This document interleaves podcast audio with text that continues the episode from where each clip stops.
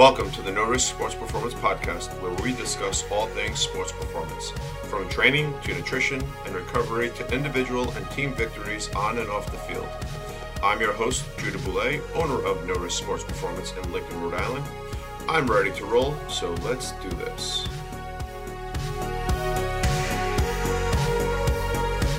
Hey, folks, welcome back to another episode of the No Risk Sports Performance Podcast. Today, I have an exciting guest on. Her name is Jay Taft. Jay runs or owns US Girls Basketball or Us Girls Basketball. I apologize.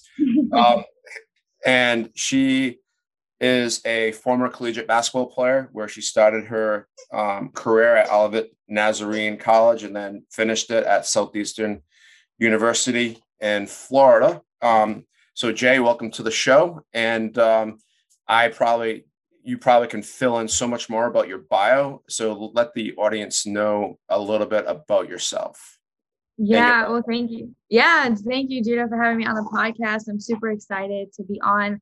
Um, yeah, so I am. Uh, I started um, a company, a platform, whatever you want to call it, called Us Girls Basketball, and um, it's just simply I have I have a podcast um, off of it, and it's just simply to help um, women basketball players elevate their skills on court and off court. So I do a lot of mindset development along with sports as well as basketball, like skill training. So that's where the on court, off court stuff comes from. Um, I did play college basketball. The first two years was at a school, Olivet Nazarene, and then I ended up playing one kind of year at Southeastern where I um, ended up cutting my career short with mental health and just things that kind of went on behind the scenes that were unfortunate. So um, that's kind of what spun me to really help create us girls basketball and with the push of my dad giving me the idea because I was just so done with basketball. I was in a really bad spot mentally with it. Um, and it really sucked because I love the game. I literally sacrificed everything to play college basketball and even like social life and stuff like that. So I really took a, a turn with that and um, was able to find my love again for it. And kind of take my bad experiences and my um, negative like thoughts and stuff and turn them into a positive and give them back to girls and other athletes who are dealing with the same stuff because what I've noticed in the athletic world, mental health is so much bigger than what I thought it was. Um, and that's kind of like my my big goal with it for sure.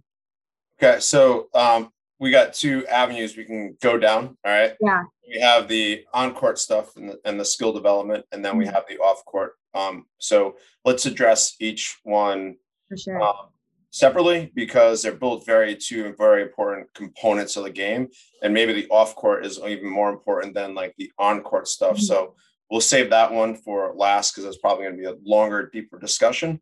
So on court, so with the basketball players, um, what do you see? Because we talk about training here um, mm-hmm. for female basketball players and in high school what do you feel or what do you see is the biggest deficit um, that they have from an athletic standpoint or a training standpoint? Honestly, I would say, and this kind of like ties into mindset, but I would say confidence. Like there are things that like even like with some of the, the the teams that I train now, I'll have them do like a dribbling move. That's really not crazy. It's just not like your basic fundamental like one dribble pound. And they like have this like scared look on their face.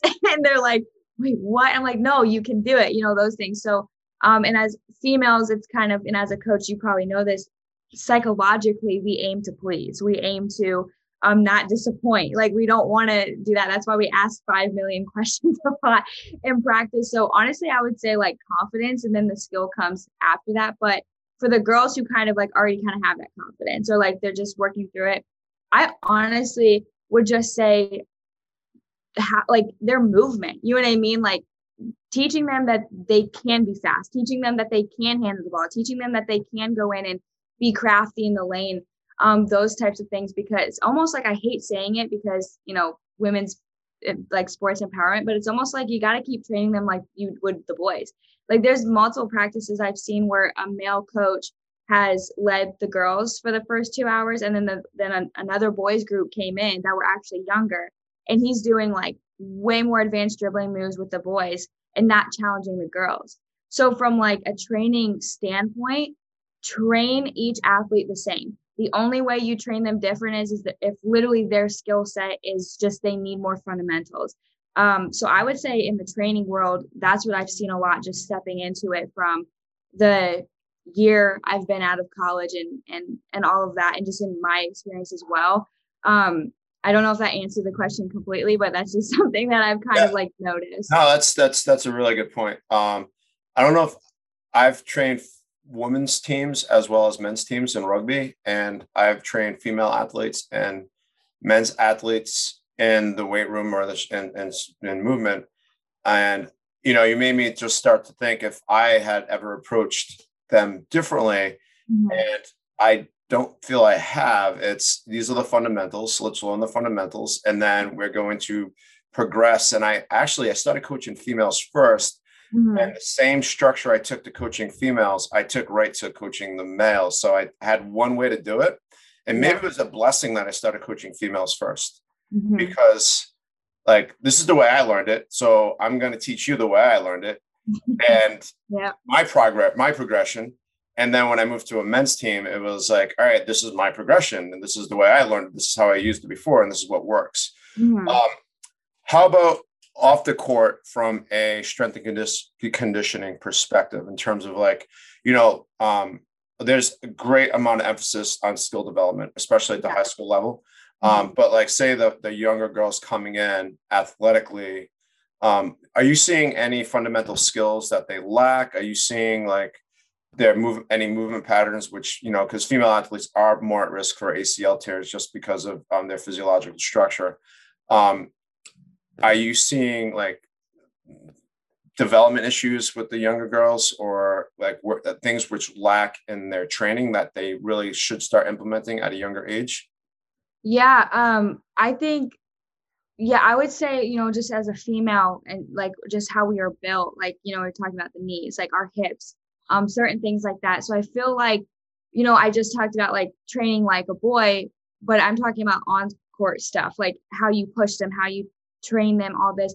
But I feel like there's a lot of things like you need to prep females for when they're younger, like, you know, maybe doing hip work, getting their knees strong. Because if you see a lot of these girls, we're just, it's just naturally being just weak you know what i mean and building that strength up and and not being like i guess one of the things that i've noticed and i've gotten i've heard this a lot from my dad and i take it into my you know coaching philosophy is like just because your previous coach did something that doesn't mean it's right that doesn't mean that you should do that you know what i mean? So it's like you know especially in basketball like the big thing is like get on the line and run until i tell you to stop you know or being like that type of stuff but like is that really benefiting your athlete? Especially like looking at it from a female perspective and like i know um there's just you know a lot of negativities that a lot of people will say with coaching females but like in reality like you have to look at even like the hormone aspect of it. A lot of these people are getting these females when like they're starting like getting their periods they're getting they're growing. They're trying just to figure out their body in general. So it's like taking that into your training i would say is super important because we want to develop strong knees. We want to develop strong hips because then you start to see like, I mean, I'm seeing these girls who are like freshmen in high school already with knee braces on, or like one girl, she's an eighth grader that I train and she's already like has major hip problems. And it's like, that could be overuse, that could be poor training, that could be just neglect. Like, you know what I mean? So I would say the just overall awareness of a female body and how the body develops is something that I think is starting to be more of a conversation between coaches, but I think needs to be taught more, especially like in school or through certifications or through whatever. I think that that's something that's extremely important because then it goes into like college, you know what I mean? Then you start getting, when you go to the next level, like I can already tell you my body, I'm 23 years old and my body feels like old because of college basketball. And it's because like of prep work, you know what I mean? Like I was blessed to have my dad in high school and I felt great. Like I did not have injuries. Like I felt good. Like, yeah, I would have soreness. That's natural. But like in college, I mean, I developed like so many injuries because of prep work and stuff like that. So I think taking those things into consideration while training female athletes specifically um, is something that needs to be changed. So you're saying that in college they didn't do the prep work necessary to make the athletes feel better after all those work on the court? Um, yeah, in some cases, I think they had the right intentions. I just don't think it was done correctly. I mean, like I had um so I had a stress reaction, which and then I had bi- I have bicep tendonitis because of it, and I have um not because of the stress reaction, but because of college. And then I had something wrong with my foot, and I felt like they their hearts were in the right place with trying to help me, but it wasn't helping. Like the things they were doing were not proactive. Like it wasn't things like you know, I went home for the summer and it felt better in 10 minutes than the whole season. You know what I mean? So it's like one of those things where just being like learning more and not going necessarily with the old like like athletic training ways or like getting out of that box um and just understanding uh just athletic movement and skill development as a whole i think is something that needs to get looked into more Right. You keep alluding to your dad, so we'll just announce. So um, Jay's dad is Lee Taft. Mm-hmm. He's one of the premier um, speed uh, movement coaches uh, for athletic development in the country. So she was very blessed to be under his tutelage um, um and during her career. Um, but so Jay, when you were coming up from let's say seventh grade to twelfth grade, mm-hmm. Um, how much time training off the court to on the court did you do? That was like what was that split like? Yeah, um I would say man, that's a really good question. I would say I when I trained, it was very intentional. So I wasn't in the gym for 3 hours because I didn't need to be. You know what I mean? I just needed to get in and get out, but like be intentional with it. If I wasn't feeling it that day, I'm just going to make myself worse. I might just say, you know what, maybe today's like a stretching day or I need to go watch film or I need to do something like that or just i need to work through the mental aspect of it. Um, so i would say i mean especially like you know just again alluding back to my dad like i think people would have a preconceived notion that he was very hard and like always working me out and even my siblings and then he wasn't. It was always me going to him saying hey dad can you work me out? Because he didn't want to make it forced. He wanted me to like love the game because i love the game or play the game because i wanted to play. So um, a lot of it was on my own. I mean like or getting him to help me. Um you know he knew my goals. He knew where i wanted to go. So like if i was being lazy one day or like not really in it that week he would like remind me kind of be like hey like you, you got to do something. Like if you want to if you want to do this. But i would say i had a really healthy balance. Now i did say i made a lot of sacrifices and there wasn't much of a social life. I still had fun. Like i still like when I was like at practice or or before practice, after practice, like talking to my teammates, like I like love my family, love hanging out with them. Like so, you know, got to like spend time with them. Um, I also am I I majored in film and I do a lot of social media content creation, photography, all that stuff. So I got to kind of like almost like in a way escape the court a little bit um, by doing the creative things, whether that's filming a video, editing a video, taking photos, like all of those things. So I felt like I had a really good balance of like on the court, like working out. I'm in practice. Um, I'm doing my strength workout. I'm doing like things necessary to get me to the next level. But I'm also on the other end still thinking about my creative side and exploring that and and being able to um, grow in that passion as well. Okay. So on your Instagram, you have some pretty sick basketball dribbling. Thank right? you. Um, thing I wouldn't. I'm not that coordinated. So uh, luckily, my ch- my children have their mother's um, genetic skill, and so you know, versus like mine. Um, so like in terms of training time to get to that level right so a lot of you know especially in this day and age where like there's instant gratification right because of social media or people only see mm-hmm. the highlights.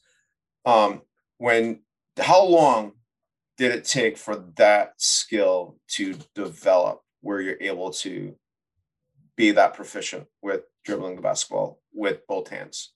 Yeah, um, it definitely. I I would say it's an everyday thing. Like it's from the time I started to dribble the ball until now. You know what I mean? Like I literally like, you know, sometimes like when you like stop playing a sport for a while, then you feel rusty and whatever.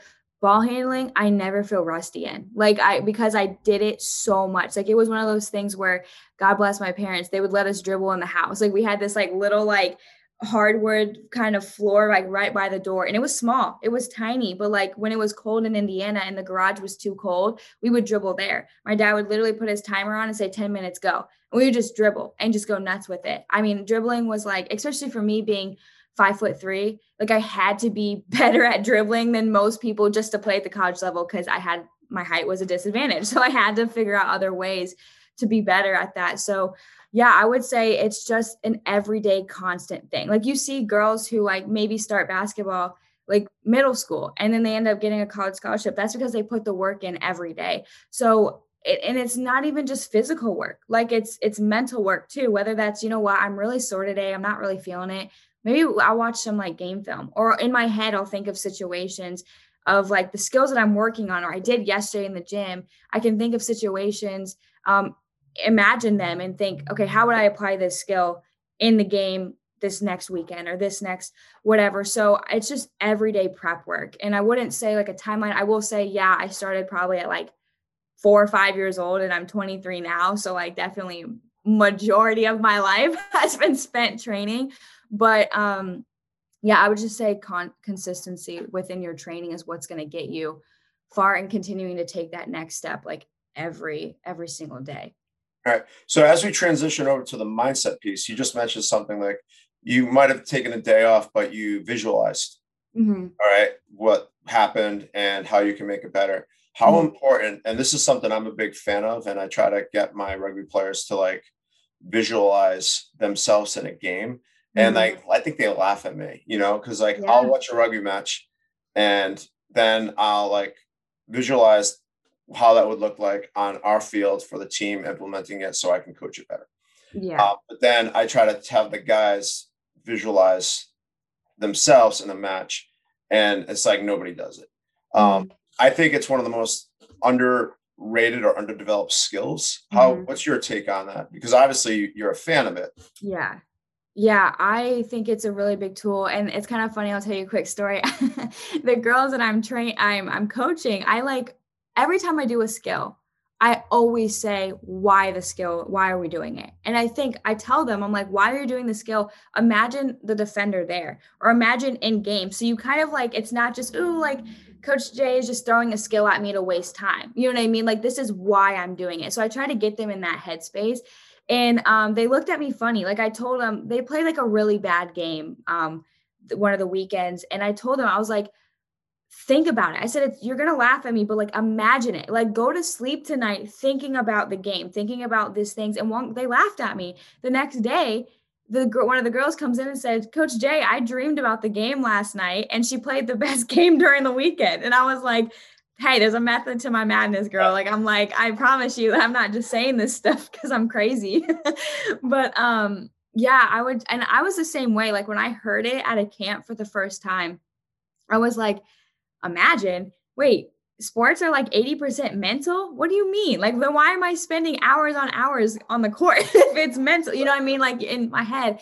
And then I would say I really developed it uh, my senior year of high school because I would, before every game, like you know you you like the coach which was my dad at the time um, puts you know our our objectives like what we're going to run all of these things like to start the game. So i remember when I, we when we had time to kind of just relax before the game i always remember i'd like put my head down and think through it. How am i going to run this play? How am i going to do this? What's going to happen if this girl hedge a screen? What like this. So i would like mentally prepare myself before the game.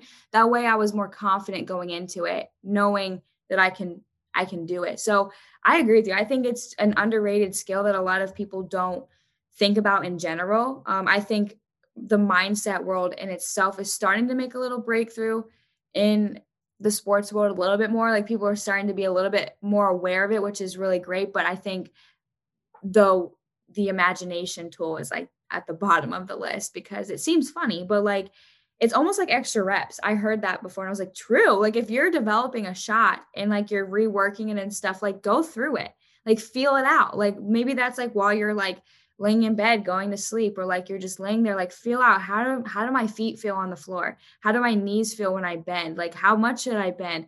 Um my shoulder how is it following through? Am i putting like putting my hand towards the rim? Like even imagine the the ball swishing you know what i mean? Things like that and i think it helps like tremendously. Like even like not just in sports life but like your real life too like it it helps so much. Yeah no it's funny because i have um i'm working with a girl. She's going to uh play college hockey. And mm-hmm. like she was you could i could just see we were doing doing a hand, hang power clean and um you could just see she was getting in her head too much. Mm. so i was like all right put the bar down step back close your eyes all right? Take three deep breaths and then visualize all you need to do and you make making the lift mm. and like she steps back right?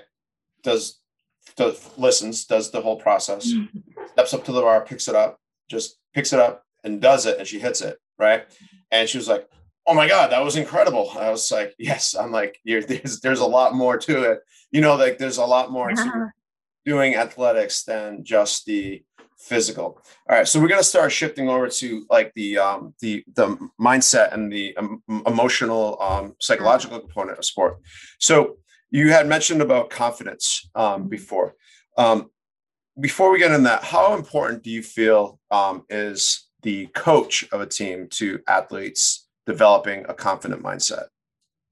Like a thousand percent. I think it's really important because I've been a part of multiple teams where when I had a really good connection with the coach and I genuinely believe that the coach cared about me as a person and cared about my heart and my mind and like putting me in the best position possible, it was totally different. Like my mindset was good. It was just like me being an athlete and a perfectionist and you know all of those types of things that would like get at me, but from like a confidence level and those, it was great. Um, when I've had coaches that were definitely borderline mentally abusive and definitely um, not in it, I feel like for the right reasons, or they let their ego kind of like swoop in and, and it's about them, not the players, totally different. Not much respect, not much connection um, really not much confidence and you get confused because you don't know where the coach stands. They'll tell you one thing and then like in the game it's different or like the way they talk to, the way they interact with you. So I think from a mindset perspective, yeah, we talk about players, we talk about you having a strong mindset, but it's just as much as the coach and the coach understanding the men like the mental side of a sport. Um, I think that's what separates a lot of coaches, to be honest. Yeah, yeah, I'm a big fan. So I had when I was growing up, it was the old school where like, you know, um, they coached the way they were coached, you know, and it was like really negative, and it was all about pointing out the flaws, and it was like no positive development, and like, and there's still coaches around that are that way, and I might have even been that way when I first started coaching, but then. Mm-hmm you know, I learned about positive coaching and the fact that like, yeah, the outcome kind of matters, but like the outcome doesn't matter as much as how everybody plays the game, right? So sometimes teams are just better, right? Mm-hmm. And sometimes a, a, team could play the best game that they ever played and they lose, and that should be celebrated because everyone did their part and they played well. Mm-hmm. And so, you know, that, you know, so it's, it might not necessarily be a victory, but it was a victory in some regards. Um, and I, with my kids, I'm really, you know, I don't want them to lose the love of mm-hmm. the sports they play. So like, I'm always looking at who coaches are at the different levels because, yeah. you know, there's the same old, like the older coaches who are just cranky and only point out the negatives and don't do anything to raise the spirits or raise the love of the game for these youth athletes. And I think that's a detriment. You know, it doesn't matter what level you played at, it doesn't matter what level you coached.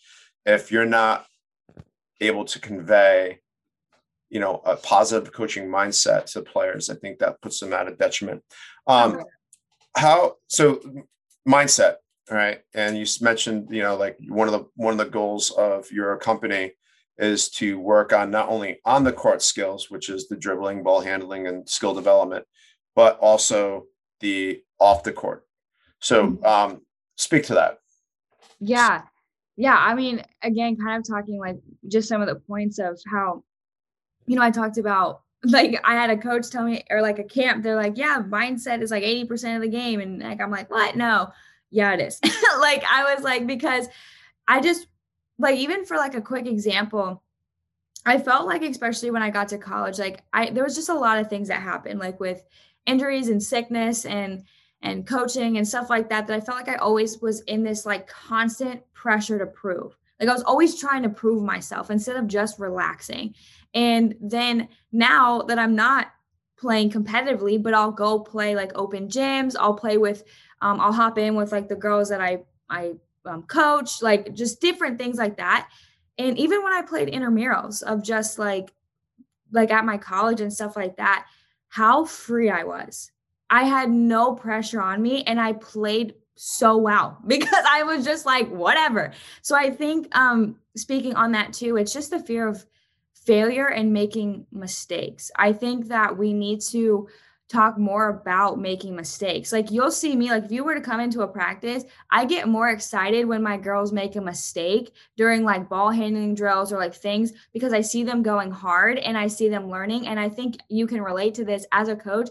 One of the most rewarding things is like you see them fail, fail, fail, and then they finally get it and it clicks. And you just like it's like this like high. You're like, this is such a great feeling. So like do um being more open about talking about mistake response and like talking about um, being able to fail because you know again there's such a stigma and and things with sports and like a lot of the things coaches do like if you make a mistake if i miss a shot i'm getting pulled out. But it's like do you really think i purposely meant to miss that shot? Like i'm just as mad as you are. Like i want to make the shot too. Like it's not like i'm purposely missing it. So i feel like you know being able to understand how valuable mistakes are from a mindset thing and then going you know to confidence especially with the females. You know i'm talking about like just psychologically like we talked about we're always aiming to please. That's why like we might ask like 5 million questions because we and we don't want to do anything wrong. Um but i feel like giving them that space to feel confident in asking a question or confident in like figuring it out. Like you're not going to disappoint me. Just figure it out. Like like uh, that's where you're going to learn those types of things. Like confidence and like you know there's a whole other you know topic on this but just how culturally like women are treated compared to men with sports. Like if you think about it you don't think when you think athlete the first thing that pops in your head is male. Like you don't think female. You know i mean? Our world kind of like has culturally and visually like made it seem like sports are more for males but women are they're it's cool that women play sports. Like it's cool that we have like really top athletes but like you know good for you. You know what i mean? It's like that type of thing but it's like transitioning to like no you are an athlete too. Boy girl whatever you're an athlete. Mm-hmm. so um just like those three topics and which are broad and honestly i could talk about each one for an hour plus each but like i would just say with the mindset world mistake response and learning to fail. Failure is good. Having confidence in your abilities, like in the hours and the sacrifice that you've put into your sport and rewarding yourself. Like when you're feeling le- like not confident, switching that mindset to, well, I've put in all these hours. Why am I not confident? You know what I mean? Then that goes into failure, mistake response, all that. And then um I just literally lost my last point. Well, the thing I just talked about, I just lost. But um yeah, so I would say those are like you know huge and just being able to like say i am an athlete too. Like it's not female athlete it's athlete. So i think those are pretty big points. Okay. So um going with that a little bit um as a coach right do you and i'm sure you train or coach this to your athletes. Mm-hmm. um how so there's the whole thing about like do you use this to your advantage to psych to help your players psych their opposition out? Or like, do you like if you notice somebody on the other team who might be not as confident as your player, do you like tell your players, all right, let's use what we know to our advantage, or how do you handle a situation, or or how do you prevent the the same thing from happening to your team? Like, how do you prevent the other team from psyching your team out? Yeah, I'll definitely use that to my advantage because as a point guard by nature, I just know that once you get the point guard out, your team can crumble. so right. if I notice like a point guard is like on their knees and like or like bent over on their knees or like tired or like you can just see it in their face, I'm probably gonna tell my really my best defender, get in her face, like go up and guard her, full court. You know what I mean? Like she's frustrated. She's that. Um, I'm a very like if you watch me coach, I'm very animated. like my voice has been raspy for like two months because I don't stop talking, and I'm very like but I'm energetic. Like I'm I'm always trying to be hype for my girls. So like if they make a if like a girl on the other team makes a mistake because we did a really good job at defending or we got like a five second count, I'm like right there with them celebrating. I'm loud. So just teaching them that kind of championship culture. So yeah, I definitely use that to my advantage because hey, if you're not mentally strong on the other team, like I'm sorry, but it's it's game time. I'm going at you.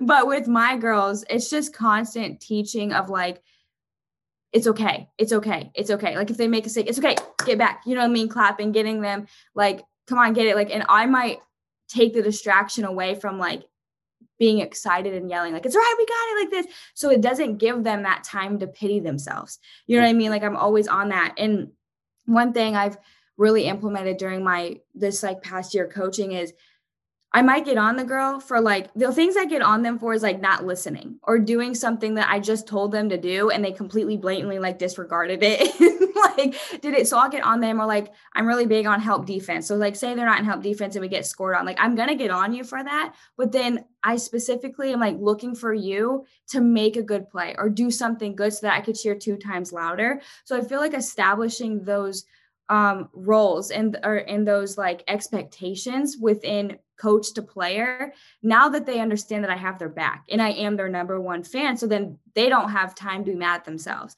I'm all for players like being upset. Like of course you get mad if you miss a shot or whatever but it's like i got taught it's like a two clap. So like the first clap is like dang it like i messed up but then the second clap is i got it let's go. So like teaching them those like physical tools and like also going along with like how each girl is because some girls need words. Like it's kind of like I go back to kind of like the love languages. I think that's really important for coaches to understand because some girls you might just need to say one word to them and they're fine. Like some girls might need a high five. They don't want to hear words. Mm-hmm. They just need physical contact. You know what I mean? Some girls might need you to actually sit there and spend quality time with them going through a play and actually pulling them out of the game and saying, "This is why I got on you. If you do this, then it's going to be better." So I think um those are things that I've like looked up to people for as coaching mentors, but then me stepping into the game and me having coaches that I didn't look up to actually taught me more because I'm like, I don't want to coach like you. So it's kind of that, like, that's kind of like my philosophy going into coaching and the, and the mental aspect of it. Okay, that's all. no, that's awesome. That's really good stuff. Yeah, I'm the same way. Like I look at my players like it's rugby, right? It's an aggressive sport. Yeah, right? yeah, yeah. Um, if a kid if the ball's near them and they just stand there and don't do anything, I'm more apt to like, you know, because they don't want to make a mistake. I'm more apt to like be on them than if they made an aggressive mistake, right? Yeah. Aggressive mistakes are great because they're being aggressive, you know, and it's just fixing what the the actual like their mindset was in terms of the, the mm-hmm. knowledge. Um, or discipline, right? So if a breakdown of discipline, whether it's a breakdown of discipline with like a, a penalty that was stupid, or mm-hmm. breakdown of mental discipline in terms of like getting on a teammate for making a mistake, mm-hmm. right? Like those are the those are the times where like they're gonna, you know, or you know, and, and and my wrath comes out if like my players do something that's dirty or retaliatory, you know, because like that's not how we play. Yeah. Um, outside of that, it's all positive and trying to like, you know, let's let's just focus on what we can do, what we can control, you know, and and and do the best that we can do. And at the end of the day, if we play the best that we can and we made some mistakes, but we played, we tried hard, you know, and I hate saying try hard because, you know, but like we played hard, right? We we did we we played to the best of our ability on that day. The other team was just, you know, was better, then so be it. All right. We it's a good loss, you know. Um, I don't want to take up too much of your time, um, but I know you have um, a product coming up soon, and mm-hmm. it's about um, collegiate basketball recruiting um, mm-hmm. for for females, correct? Yeah, I mean it's my my company is specifically females, but like this is for like anyone really um, who wants to play in college. So um, yeah, talk about that. Like the like, why did you make up the? Why did you come out with this product, and what the product is, and how do you think it will benefit people? Yeah, yeah. So it's called the recruiting system, and it drops. Um, it, it's May twenty fourth is like the release date of it, and um, pretty much it's just a guide to help you navigate through your recruitment journey because I had help, you know, and, and got taught a lot of valuable things instead of like oh, this college, this college. Like I got taught, well, what college do you really want? What do you want in a college? What do you want in academics? Like, where do you want to go? Do you want to go out of state or do you want to stay close to home? So, like, starting off with answering a bunch of just prerequisite questions of just what do you want and teaching these athletes that you're you can be picky with your college career and your college decision because this is you. Like this is you making that decision. This is you committing to a school. This is you taking a chance on a school. You know what i mean? And like even now like especially not all of us are going to play pro. So it's about your career as well. So putting you in the best position. And like we talked about earlier i have transferred. And i so i'm going through um, a lot of the things that i didn't think fully through like I thought that I the school was best for me, but I really was just too excited to commit and I didn't take that one extra visit that I should have. You know what I mean? Or or those types of things. So I mean, I go through like how to email a coach, like the proper way. What should you include? Questions to go to bring with you on a visit that are really important to ask. Like not just like what offense and defense do you run, but like specific questions that are going to make you feel comfortable with that coach, with that program, with that team, with that school um, going through the mindset of college recruiting because it is it is overwhelming. There is a lot of information. There's a lot of emotions, especially like if maybe you commit late and you're seeing all these people commit and you're feeling like you're behind the eight ball. So being really like in tune with your mind during that. I have a lot of guest interviews from college coaches to college players to um, even a guy who runs these big um, exposure tournaments that like a lot of big teams go to and a lot of coaches know him. You know what I mean? So bringing in all aspects of college recruiting. So it's pretty much like I like to call it recruiting 101, but the name of it is the recruiting system. So that's like a little gist of that. And um, yeah, it's for really, it's for parents and for players because a lot of parents I know are lost. Like they haven't, their kid hasn't gone through it. So they don't know what what all entails. So I just kind of bring you through the behind the scenes of that process and what I learned from, you know, my recruiting and from other people that I've had conversations with too. Uh, it sounds like an awesome product. Now, is it specific to basket specific to basketball, of course? Yeah, I talk a lot about basketball, like just because that's what I played, but really like a lot of the things that like I talk about, any sport could benefit from. Um, because I'm not specifically like it's not a uh, like a recruiting tool specifically to like give you connections to college. It teaches you how to connect with the colleges. So really any sport can use it. It's just my my thing is basketball. So obviously everything's geared towards that. But really any athlete or any parent who has an athlete can take a lot from each module in the course. Cool. And this is coming up the 24th so um, how can people get access to that yeah, so you can get access through usgirlsbasketball.com or you can go to my Instagram, which is just jaetaftxoxo, um, and just message me through there or get like a link through there. So those are the few ways that you can do that. Cool. All right, I know you're you're busy. You know, you're a young entrepreneur. Um, mm-hmm. so I have I'm going to finish up. All right, and I have um, my set of questions that I ask every guest. Okay, so uh, first one is um, do you have a favorite quote that you always refer back to that like a mantra or just um, whatever? And it could be about sports or it could be life it could be about anything but yeah. you have a favorite quote? Yeah i am definitely a quote junkie. So this one's hard. I literally like have quote books on quote books on quote books but i will say probably the one that was spoken over my life by my mom a, a while ago and it's just always kind of popped up is um, she's clothed in strength and dignity and laughs without fear of the future proverbs 31 25 um, i just really love that because um, just you know with me especially my faith just knowing where i come from and stuff but like just knowing that like all these life challenges and these hardships and these really really down moments that i've gone through in my life like i have that strength and i have that dignity and i can laugh at those things because i've learned and i've grown through all of that and knowing that fear of the future is only going to hold me back and i don't have to fear um you know with with god in my life. So that's definitely something that i always go back to. Cool. Awesome. Um this is usually the toughest question for most people um because once again a, a lot of people um you know i'm assuming you're a reader because i know your dad is but if you had to recommend one book right now it could be a book about mindset life mm-hmm. sports one book whatsoever that you feel that like everybody should read. What book is that? Um, I would say you it's it's called you are a badass and then there's also a second one called you are a badass at making money and i'm i'm in I, i've been like on and off reading that one for a few years i think it's great because it just is like super like just self-confidence and like the mindset side and like like you are a badass. Like you can do this. Like you know what i mean? Like type of thing and just but giving you realistic tools in your life. And like she has like so many like golden nuggets in the book that it's like like you just like your whole book is highlighted. Like there's not like it's like there's so many points that you want to take. So i would definitely i've i've recommended that book to so many people and so many people have read it and it's they love it. It's it's a easy read but uh who wrote who wrote who's the author?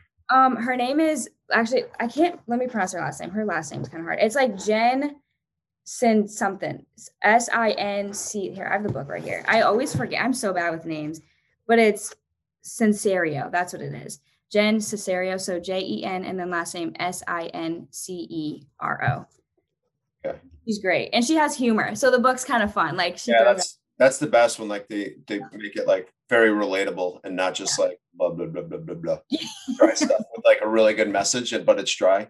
Yeah. So, um awesome. All right. Um next question. Um mm-hmm. and you know, this will this is I make separate blog posts because I love this stuff. Um, because I don't think there's some commonalities between my guests, but there's always a different piece. Um, your personal three keys to success. Yeah.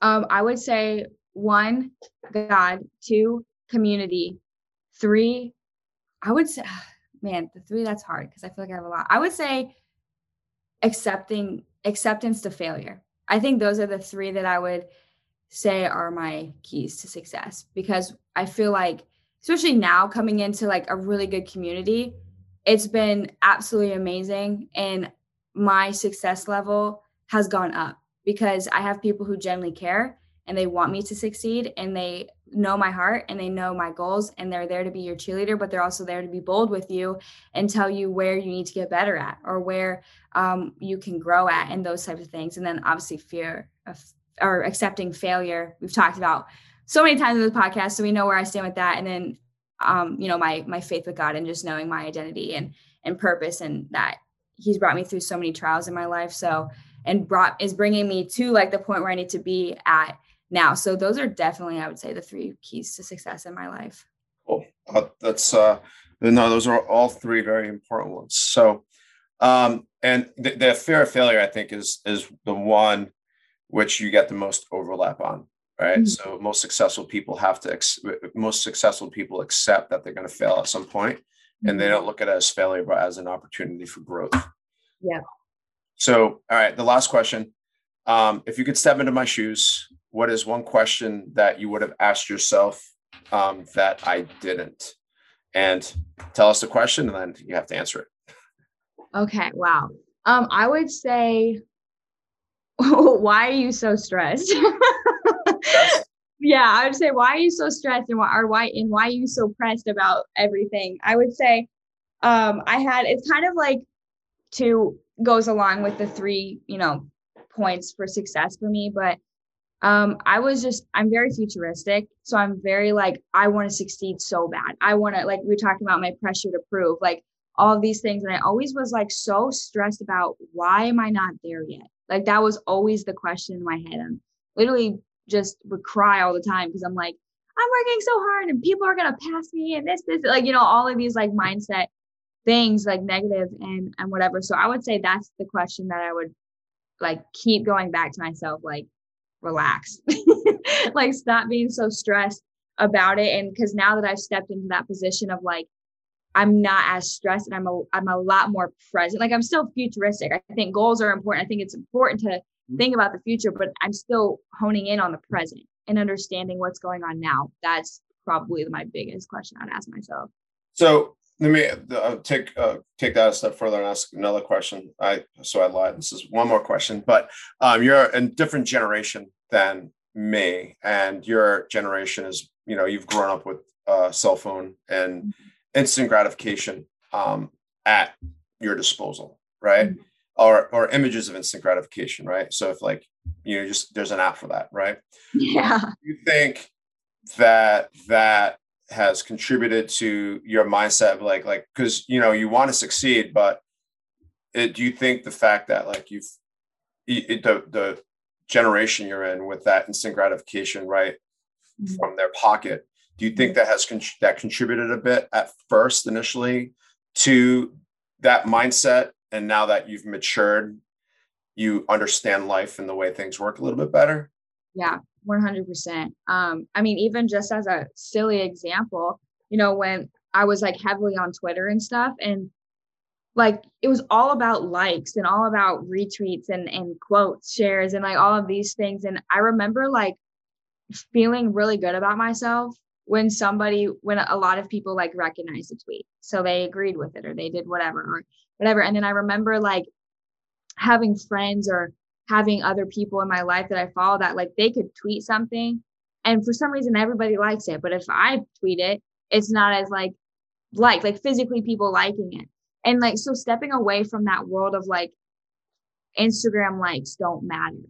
Instagram likes do not equal my worth. And i've been in a really good spot with that. I really attacked that when instagram first like was popping and stuff. I was like Jae do not focus on that. Like it is not about the likes. It is not about this. But i've seen friends of mine literally tear themselves up delete the photo think they're not good enough if like a certain person didn't like it or if so many people didn't like it, I'm taking it down. Like literally, I had someone say, if I don't have this many likes in 15 minutes, then I'm taking it down.